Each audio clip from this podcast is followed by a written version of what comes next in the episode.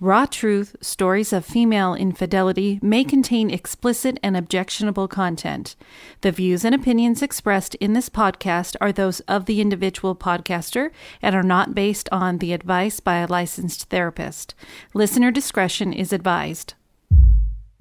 Human lives follow many paths, presenting twists and turns and choices never planned, never expected. Temptation, anger, depression, loneliness all can lead a person to a mistake they can't take back. Facing judgment and isolation, a person can feel very alone. These are the voices of women who chose to cheat on their spouses or partners. Hear their stories. This is Raw Truth Stories of Female Infidelity.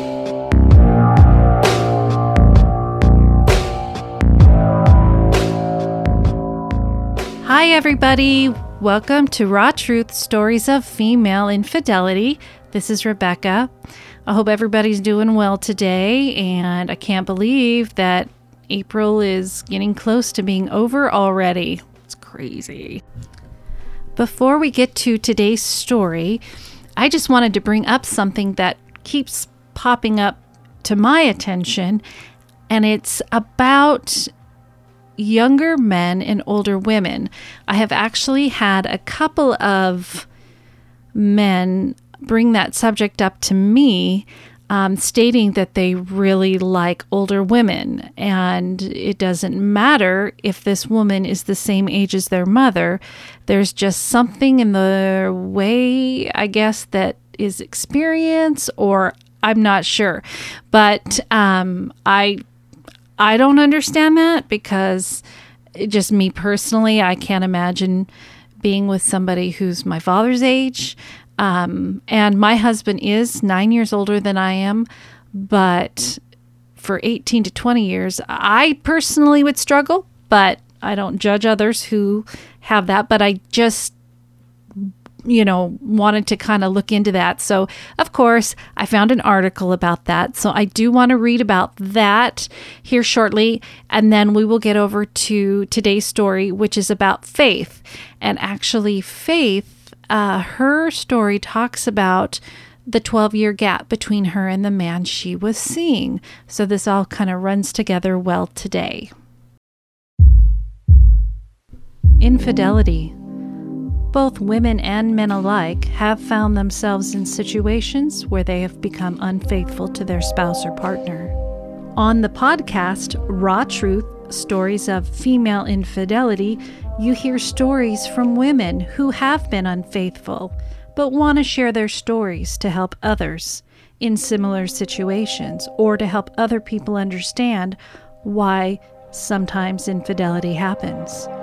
But there is still so much more.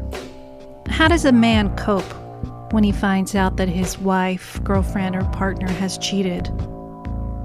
What are the reasons why a man chooses to cheat? Are they similar to why a woman does? Or maybe you are the other man or the other woman in a relationship. I knew in my gut that she was still at least chatting with him. She denied it. Our marriage languished.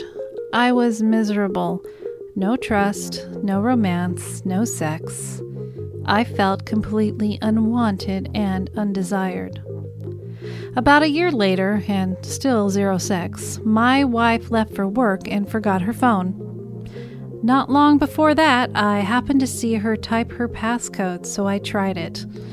Unlocked. I knew I was invading her privacy, but my gut told me she was hiding something. She was. To hear the rest of this story and other stories like this, please visit the website Raw Truth Stories of Female Infidelity.com and click on the Patreon link.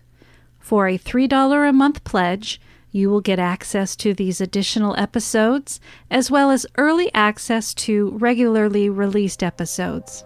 If you have a story that you would like to be considered for a future podcast, please email rebecca.rawtruth at gmail.com. All submissions will always be anonymous. And always remember no judgment. So, the article I wanted to read to you today comes from victoriamilan.com. It's actually her blog. Um, it says Victoria Milan blog, receive the passion and find your affair. And I will, of course, have the link on my podcast notes uh, because also there's uh, some survey information on here that you might find interesting. It's too hard to read it, you more have to kind of look at it to see it. So if you wanted to find your way to her website, that'll be available on the podcast notes. What she says is female infidelity, age matters. A new study has revealed that cheating women younger than 45 years of age look for lovers older than them, while those over 45 years prefer lovers up to 10 years younger. The study asked 5,000 of our female members from 22 countries what the age of the quote ideal lover is and why. 36% of the women over 45 said they prefer their lovers to be 6 to 10 years younger than them, quite a significant age difference, followed by 22% who prefer them to be only 1 to 5 years younger. Only 20% of the survey participants would rather choose someone older. Younger men are better in bed because they're more sexually active, a priority for one third of women over 45. 41% of these women said that the best thing about having a younger lover is that they have the control in the relationship. Contrarily, women younger than 45 prefer an older man, with 32% saying that they prefer an age gap of anywhere between 1 to 5 years, and 23% saying that their perfect lover should be between 6 to 10 years older. According to these women, older lovers have more sexual experience, take care of themselves, and look better with age. Only 10% of the surveyed women under 45 years old claim they don't care about age.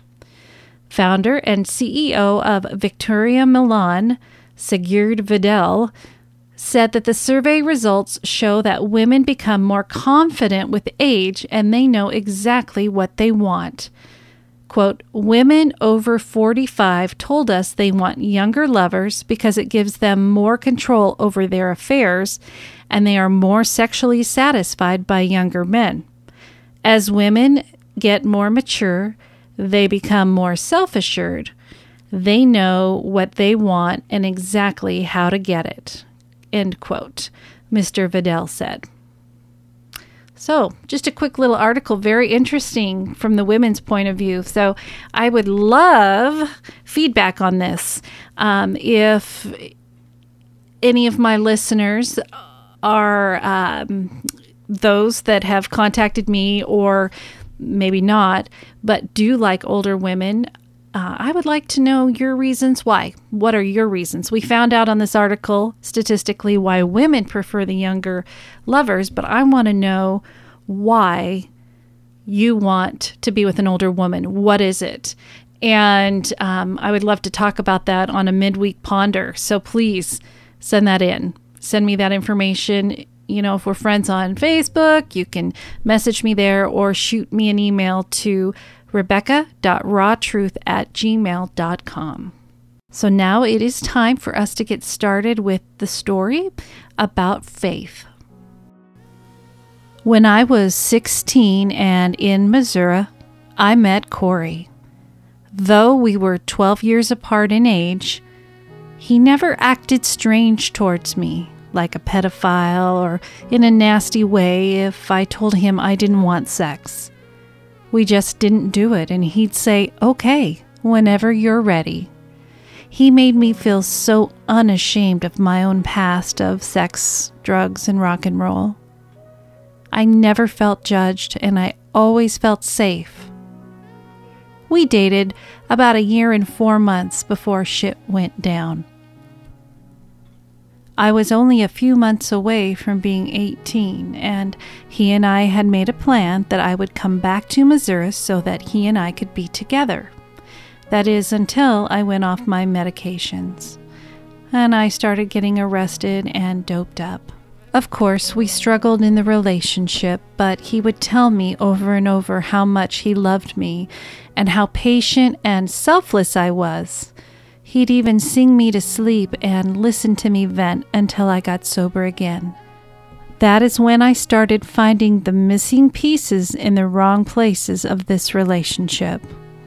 1. Who calls someone only between 3 a.m. to 6 a.m., yet has Saturdays off and still can't text or call because they're too busy? 2.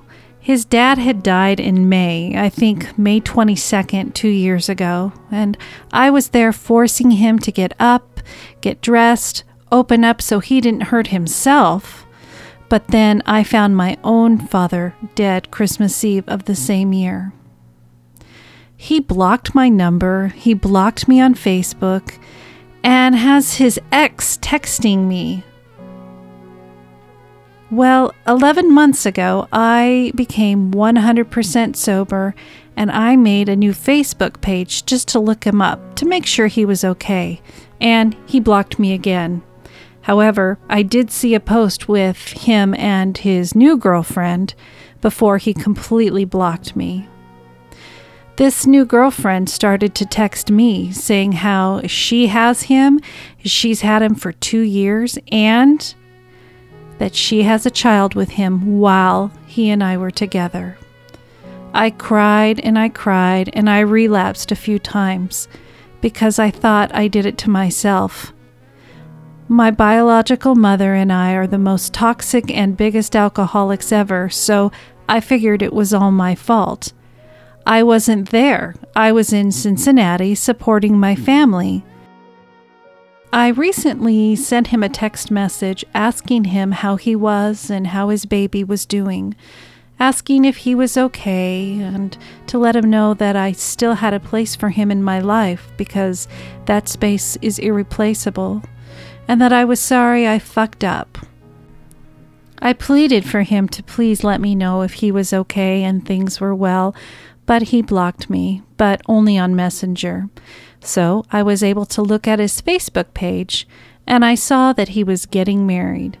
He made a post and he said that I had been there for him, but I should have been there physically, and that I was a stupid twat and now I'm lonely and he's married. I was so devastated. I was back on drugs for a while. I felt so heartbroken, baffled, lost, confused, angry but our beef lasted two months. Now I've moved on while he has a baby mama texting me saying he's sorry and he was wrong, but I got myself up off the floor and called him. I said, Now, baby, don't you throw your pennies in the wishing well, because what you give is what you receive. You fucked up. You can match her misery.